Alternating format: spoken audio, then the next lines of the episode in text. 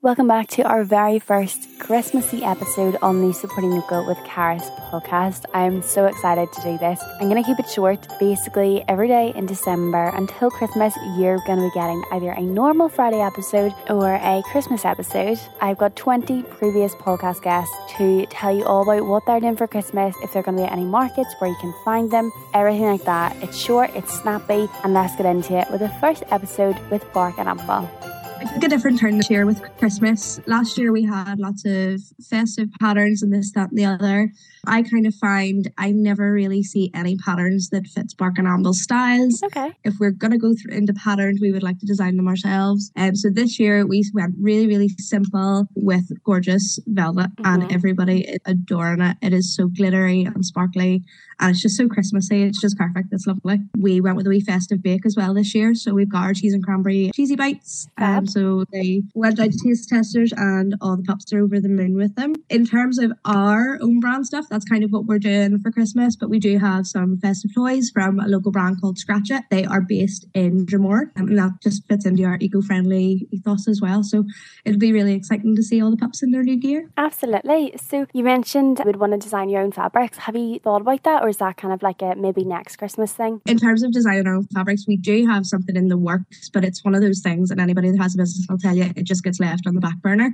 We really want after Christmas to start going down the route of our more Belfast inspired things, and we do have some designs with the cranes and things like that. So we want to get two different colorways on hopefully some bandanas of some Belfast inspired icons and landmarks and things like that. We're very passionate about Belfast. That's where we're from. We love it. Amazing. Are you doing a lot of Christmas markets this year? Yes, we have one near enough. Well, every weekend actually, Amazing. coming up to Christmas from now on. We have a couple of local markets and then our regular spot at Field. They're having a twilight market on the 2nd of December, mm-hmm. which should be great fun. We are also doing the Yuletide fairs in Holywood. That's hosted by the Witchery Bakehouse in Rich- Witcheryco. Mm-hmm. So that should be lovely. It'll be the first time trade in Holywood actually at um, an actual market. And then at the end, we have a massive weekend where we're at Field and then Banana Block Christmas. So both days at Banana Block. So it's a really great spot and it's because it's local DSI East Belfast based. So yeah. it, it's really nice. It's got a great buzz about it. It's just a fab spot. Perfect. And you recently did your own little doggy market. Tell me about that. How did that go? Oh, pups, pals, and pumpkins. Where do we begin? Myself and three other amazing ladies. So we have Ellen from Puffick Pups. They have an amazing wee boutique in Donaghadee, specialising in raw and all natural treats. Then we have Sarah from Unleash Moira, who started out as a dog park and now I have an amazing range of biothane leads and And then we have Alicia from Canine Ability, who I worked with in kennels. Okay. Um, she's a fantastic, compassionate trainer. So we organise Pups, Pals and Pumpkins in Saintfield Market. So as far as I'm aware, it is the biggest and only dog-based market that's in an actual working market Amazing. and not a dog venue. Yeah. So before we started, I was flapping about the place. I was like a crazy person. I was like, what if nobody turns up? And 3,000 people showed up. Well, between two and three, it was crazy. And all the stall holders had such an amazing time. And we just really wanted it to be about supporting local, but also we really drew the right crowd. It was people that really loved their dogs. They wanted to spend money, which was great for our traders. But also, we had a few traders there that necessarily didn't sell products. They were groomers, they were trainers. We had massage therapists. So it was a really good opportunity for people to come along and speak about problems with their dog and get some free advice and go home feeling a wee bit better about it. We also had some charities there like Rosie Stress, and Little China Dog and Northern Ireland Search and Rescue. And it was just amazing. We got so much good feedback from it. There was tears, absolute oh, tears. That's so, so good. So I think really we're not doing Little Christmas Market then? We have been cleared for four more Pups, Pals and Pumpkins markets next year. Oh. Yeah, so we're hoping to do one in the spring, one summer, autumn, which will be our Pups, Pals and Pumpkins, and then a Christmas one. Here's hoping.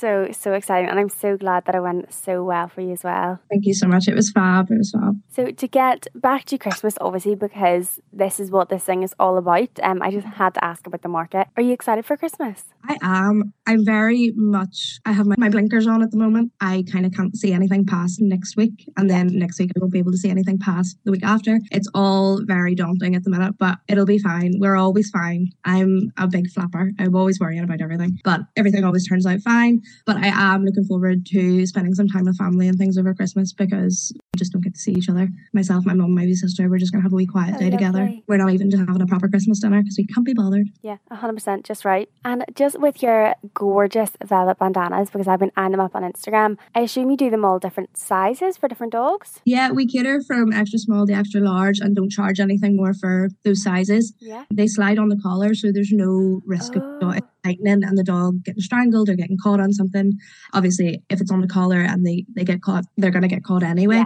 But we didn't want anything that's going to inhibit them in any way. But they're really sturdy, like they're backed with extra strong fussing. A lot of people would say, oh, it's flapping on their collar and things like that. Whereas our bandanas, they don't do that. They kind of just sit really Yeah. steadily where they're placed. A lot of people actually use them for bigger dogs, like as dribble bibs and things like that, which is really good. They're super sturdy. I mean, a lot of my customers would be daycare owners and things like that, and they have them on the dogs all the time. And there's been dogs that have had them on since way last year. Um, they're still going strong. They're really sturdy, and the bow ties they slide on the collar too. So there's nice options to customize them as well. Like we offer the sailor styles, which I prefer for the girls and things like that. We can make them bigger for bigger dogs or smaller for little dogs. And there is a few going out to some cats this week, which will be a first. Oh, Did They're going to you, so cute. did you think you were going to go into cats? No, but Thomas provides us with our toys. He wanted one for his cat Polo, so she's beautiful wee Siamese, so she's got to get a big pink one. And then we have a couple of orders for cats as well, so that, that'll be cute. I can't wait to see them. That is really cute. Well, I cannot wait to see it some markets. And I've started Christmas shopping, but it's been dog presents. I haven't really bought for like humans yet. I'm always like counting how many dogs I know. I'm like, okay, I need four or five of this, and Yeah. like I need. It's such a big and- industry. People Yeah. have no idea. Like people adore their dogs. It's great. But it's great like being at markets as well because you just get so many wee different types of prezzies for other people. My go-to that I always tell people about, and she spoke about me before on here, and I spoke about her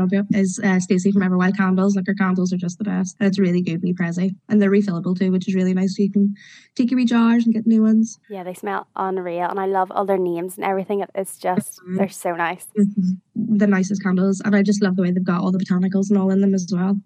In the new year, we have lots planned. We're hoping to work with the most amazing businesswoman, Christine from Booth Botanicals. Yes. So she approached me at the last Tilbury market and we kind of got chatting and it's all of course been on the back burner forever. But we hope to go down that route after Christmas, which should be exciting Yeah. if we have a more time in our hands and hopefully get to where, where we want to be in terms of Christmas. I'm just looking forward to the madness of it and meeting lots of new faces, new pups, maybe a few different charity events and things like that, a few different dog events and just really looking forward to all. Amazing.